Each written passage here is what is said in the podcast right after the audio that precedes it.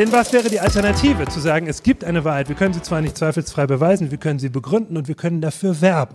Was wäre die Alternative?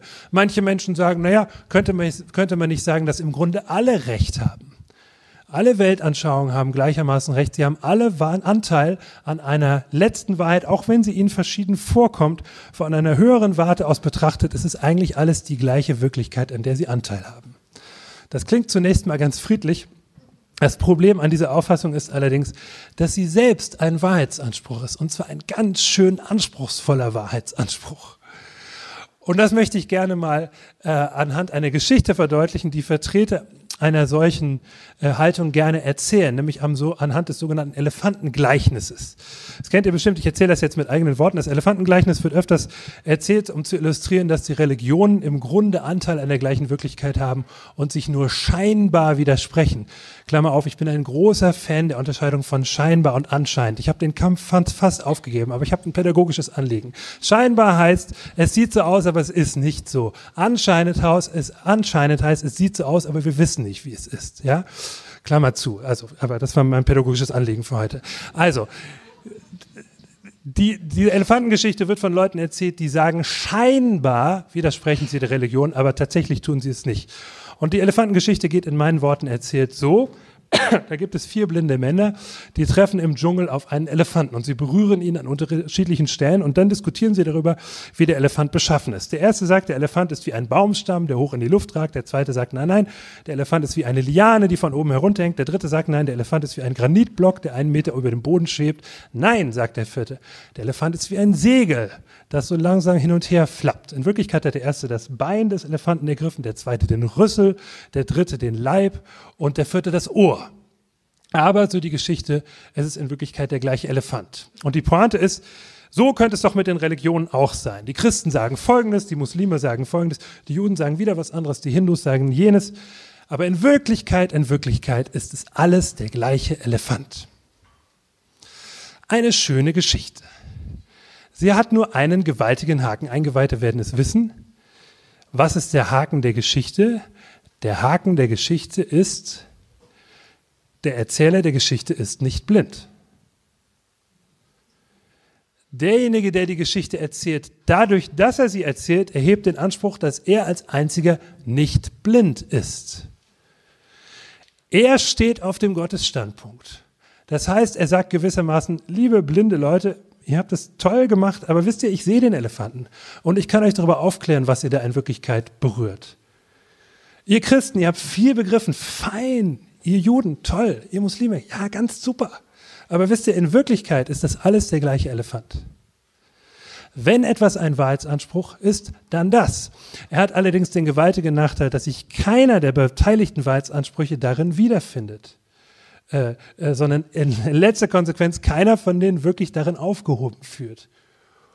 Und dass es äh, kein Anzeichen dafür gibt, außer dass es vielleicht eine praktische Vorstellung wäre, dass es wirklich so ist. Ist es dann nicht viel demütiger, wenn ich sage, ich glaube, Gott zeigt sich in Jesus, ich bin davon ergriffen, ich habe Gründe dafür, das zu glauben, ich bin persönlich davon überzeugt und zu einer Gewissheit gekommen. Und solange mich nicht etwas oder jemand anderes mehr überzeugt, werde ich das bekennen und auch dafür werben. Und andere dürfen gerne für ihre Überzeugung werben, solange sie das mit friedlichen Mitteln tun, ist das überhaupt kein Problem. Also, von Wahrheit zu sprechen ist möglich, selbst wenn sich Wahrheit nicht beweisen lässt, lässt sie sich dennoch begründen und dafür werben. Zu guter Letzt, von Wahrheit zu sprechen ist auch legitim. Da geht es mir um Menschen, die sagen, aber trotzdem wäre es nicht dennoch besser, unsere Wahrheitsansprüche gerade in religiösen Fragen zurückzunehmen, weil sie gerade in religiösen Fragen unnötig viel Stress verursachen.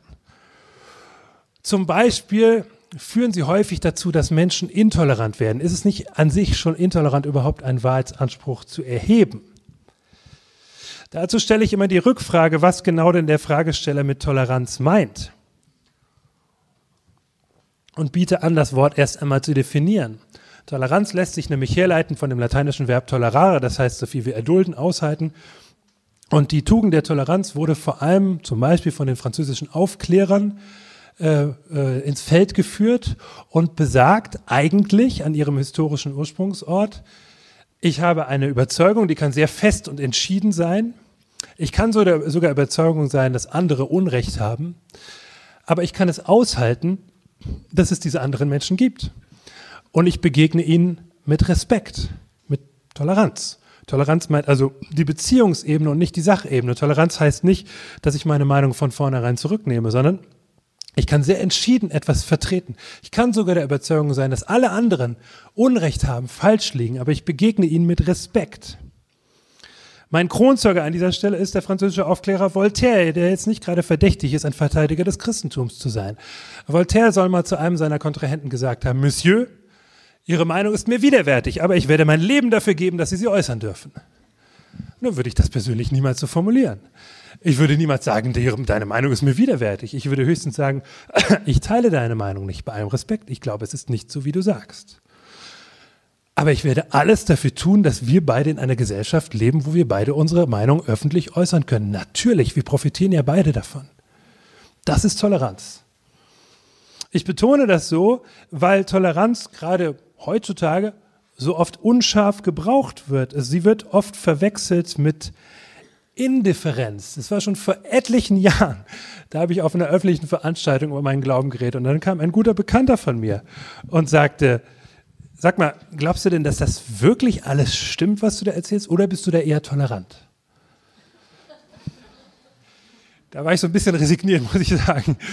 Denn ich behaupte, dass beides natürlich zusammengeht. Überzeugt zu sein von der Wahrheit des eigenen Glaubens und anderen Menschen mit Toleranz zu begegnen. Ich betone es äh, so, weil es oft mit Indifferenz verwechselt wird oder weil es oft mit Selbstrelativierung verwechselt wird. Bei einem öffentlichen Empfang in Marburg, wo der Bürgermeister der Stadt Marburg zu Besuch war an unserer evangelischen Hochschule, äh, hat er genau das erkennen lassen. Er hat nämlich die Ringparabel von Lessing zitiert und äh, uns mehr oder weniger ins Stammbuch geschrieben als eher konservative evangelische Hochschule. Wir sollen ja bloß nicht vergessen, dass der ursprüngliche Ring nicht mehr aufzufinden ist, man nicht klar sagen kann, wer jetzt die wahre Religion hat und deswegen Toleranz sein. Ich finde auch, dass er damit den Begriff der Toleranz zumindest missverständlich verwendet hat. Denn Toleranz heißt ja nicht, von der Wahrheit der eigenen Überzeugung nicht mehr so richtig überzeugt zu sein, sondern den Vertretern einer anderen Überzeugung mit Respekt zu begegnen. Wenn man Toleranz richtig versteht, ist sie gerade ein zentraler christlicher Wert. Sie ist sogar noch zu wenig, weil wir im Neuen Testament nämlich beides nebeneinander finden. Wir finden Jesus, der einen ganz steilen Wahrheitsanspruch äußert, einen exklusiven Anspruch. Ich bin die Wahrheit in Person, sagt er in Johannes 14,6. Er sagt nicht nur, ich kenne die Wahrheit, das wäre schon sehr selbstbewusst. Er sagt, ich bin die Wahrheit. Ich bin der Weg, die Wahrheit und das Leben. Niemand kommt zu Gott, dem Vater, außer durch mich. Und der gleiche Jesus sagt zu seinen Jüngern, zu seinen Anhängern, daran soll man euch erkennen, dass ihr Liebe übt gegen jedermann. Das soll euer Markenzeichen sein. Das ist noch mehr als nur Toleranz, mehr als nur Aushalten, aktive Wertschätzung, sogar euren Feinden gegenüber. Also sogar den Menschen, die uns intolerant begegnen, sollen wir mit aktiver Wertschätzung begegnen. Das ist ein zentraler neutestamentlicher Wert.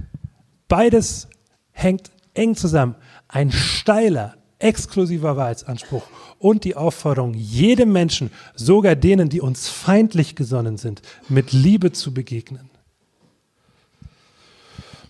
Meine Überzeugung ist und auch meine Erfahrung ist, wir brauchen gerade in unserer äh, politisch und auch religiös so aufgeladenen Zeit diese Art von robuster Toleranz, die es aushält, dass Meinungen wirklich unterschiedlich sind und das Gespräch zwischen, zwischen diesen unterschiedlichen Auffassungen regelt.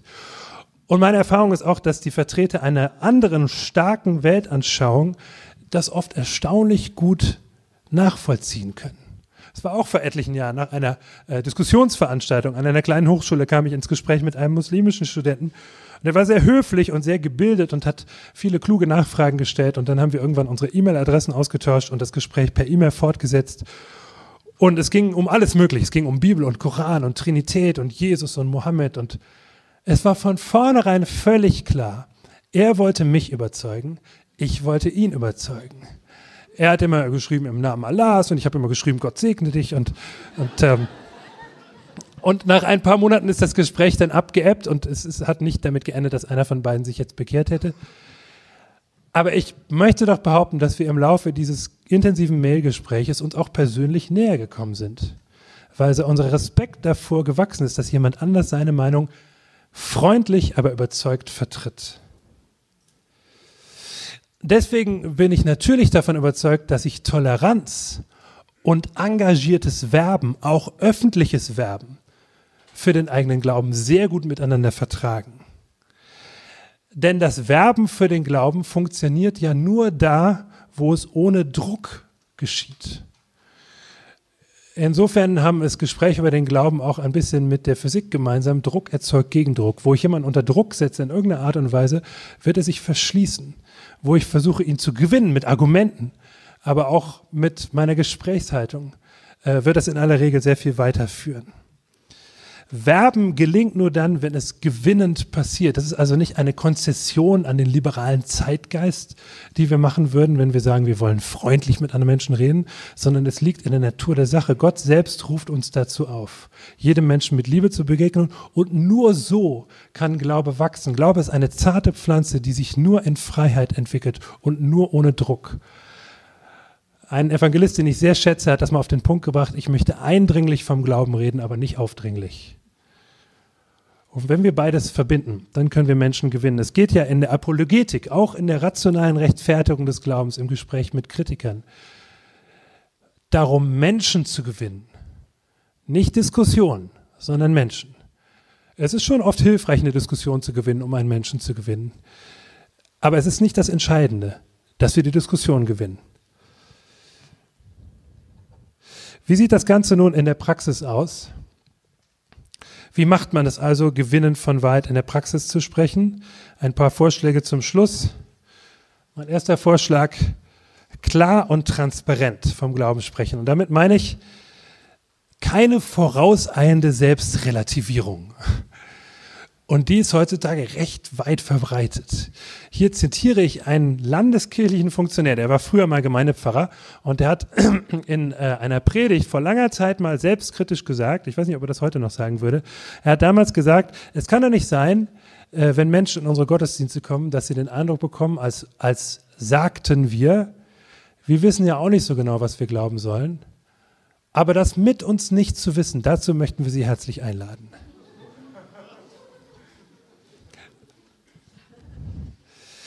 Stattdessen empfehle ich, dass wir gelassen, ohne Druck, aber selbstbewusst von unserem Glauben sprechen.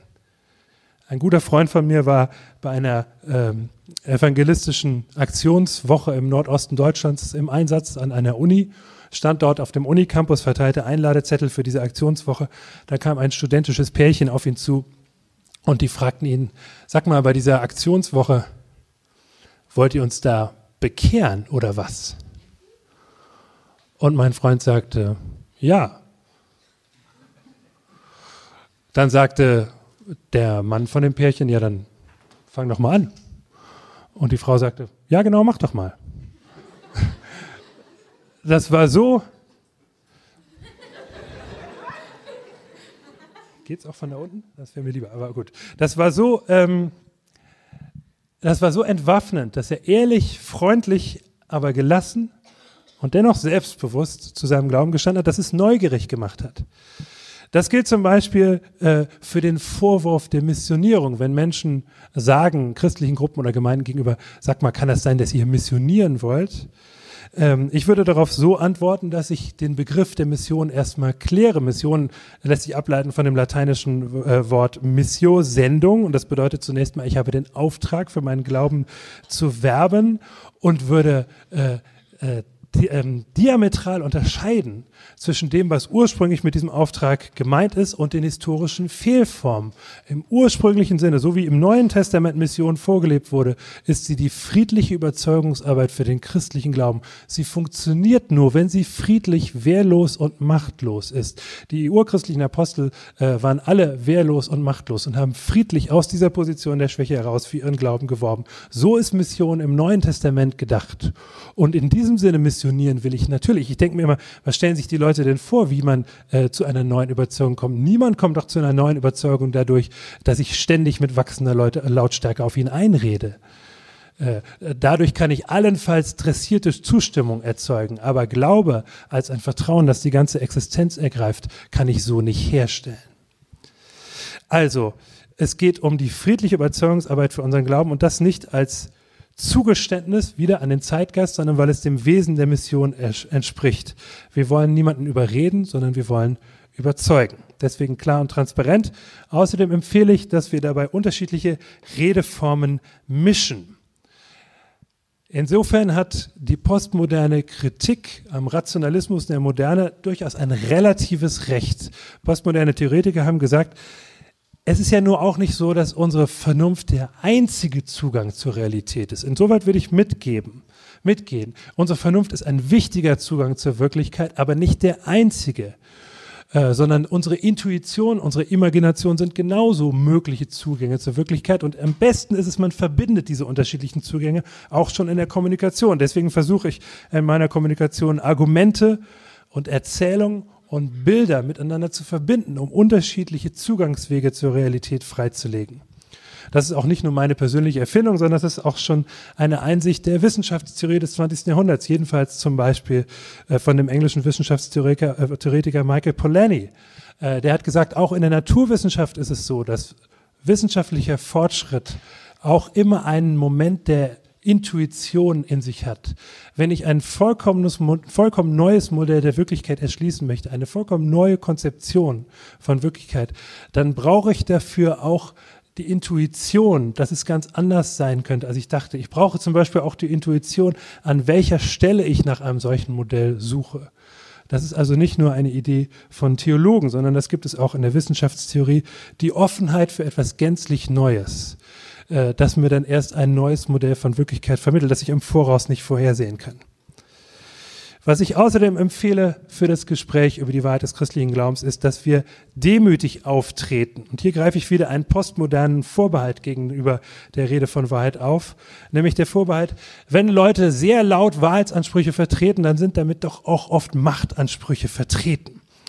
Der französische postmoderne Philosoph äh, Jean-François Lyotard ähm, hat das so ausgedrückt. Er hat gesagt, schon Descartes hat am Ende seiner äh, Diskur, also der großen äh, Theorie zur, äh, zu den Fundamenten menschlicher Erkenntnis, ganz am Ende von dieser Schrift hat er Kredite für seine Laboratorien verlangt. Also hat ganz groß aufgeführt, wie menschliche Erkenntnis aufgebaut ist. Ganz am Ende sagt er, und übrigens könnt ihr mir so ein bisschen Geld spenden. Also Wahrheitsansprüche und Machtansprüche hängen schon manchmal zusammen. Das stimmt. Das ändert zwar nichts an den Sachfragen, auch wenn ich ein Interesse daran habe, dass etwas wahr ist, wird es ja nicht dadurch falsch.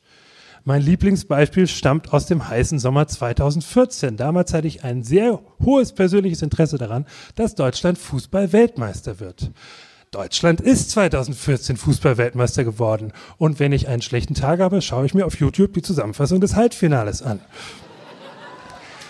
Natürlich hat mein Wunsch diese Wirklichkeit nicht herbeigeführt, aber mein Wunsch hat diese Wirklichkeit auch nicht verhindert. Also, dass ich ein Interesse an der Wahrheit einer bestimmten Tatsache habe, das ändert nichts an den Sachfragen. Aber dem Vorbehalt, dass Wahrheitsansprüche mit Machtansprüchen verbunden sind, dem kann ich auf der Beziehungsebene natürlich begegnen, indem ich demütig auftrete und nicht den Eindruck erwecke, ich wüsste es besser. Ich bin überzeugt davon, dass Jesus die einzige Wahrheit ist, aber das heißt nicht, dass ich von mir in jeder Hinsicht überzeugt wäre. Ich weiß um meine Fehlerhaftigkeit, um meine Vergebungsbedürftigkeit. Ich muss mich also gerade nicht verbiegen, wenn ich diesem postmodernen Vorbehalt entgegenkomme, sondern ich knüpfe an urchristliche Tugenden an. Das steht schon im zweiten Korintherbrief. Wir predigen nicht uns selbst. Es geht ja nicht um uns, sondern es geht um Jesus und darum, was er uns schenkt und was wir uns nicht verdienen können. Ein äh, Symptom dafür kann in einer bestimmten postmodernen Kultur durchaus sein, dass man selbstironisch auftritt.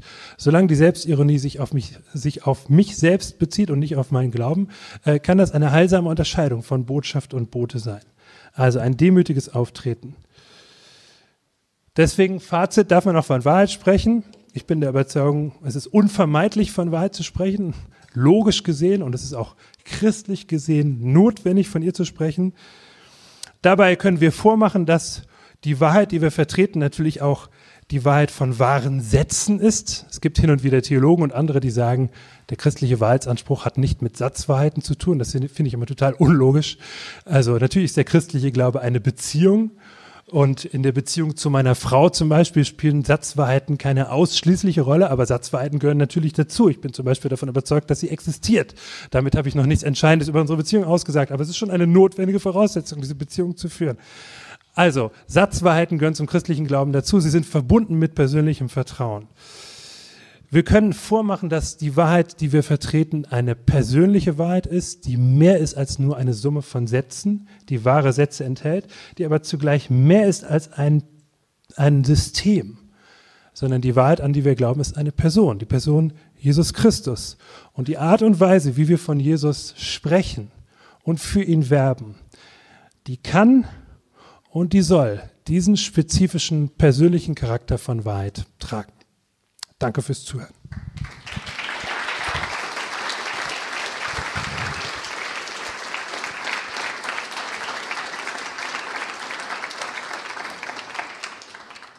Herzlichen Dank, Matthias Klausen. Du hast uns nochmal gut gezeigt, dass wir diese Konferenz hier, dass die nicht nur wichtig ist, sie ist auch möglich und sogar legitim. Und ganz besonders danke für die physikalischen Beispiele, für mich als Physiker und für die Fußballbeispiele. Ähm, ich würde sagen, wir haben noch kurz Zeit. Wenn eine wichtige Frage ist, jetzt gleich im Anschluss an den Vortrag, dann nehmen wir die gleich noch dazu. Ähm, und ansonsten machen wir dann gleich eine Pause. Also eine Hand ging sofort hoch, da gehen wir natürlich sofort drauf zu. Und nach den Fußballbeispielen schaffen wir das auch schnell genug. Also ob die Frage wirklich wichtig ist, ähm, möchte ich nicht meinen, aber mir ist sie sehr wichtig. Und zwar würde ich gerne die These äußern, dass es außerhalb des Glaubens, außerhalb von Jesus und der Bibel keine absolute Wahrheit gibt. Damit ist jetzt nicht gemeint, ähm, weiß nicht, draußen ist heute nicht so cooles Wetter, sondern absolute Wahrheiten. Und ähm, ich möchte das oder ich sehe das auch ein Stück weit begründet in der Aussage Jesu, die Sie auch zitiert haben.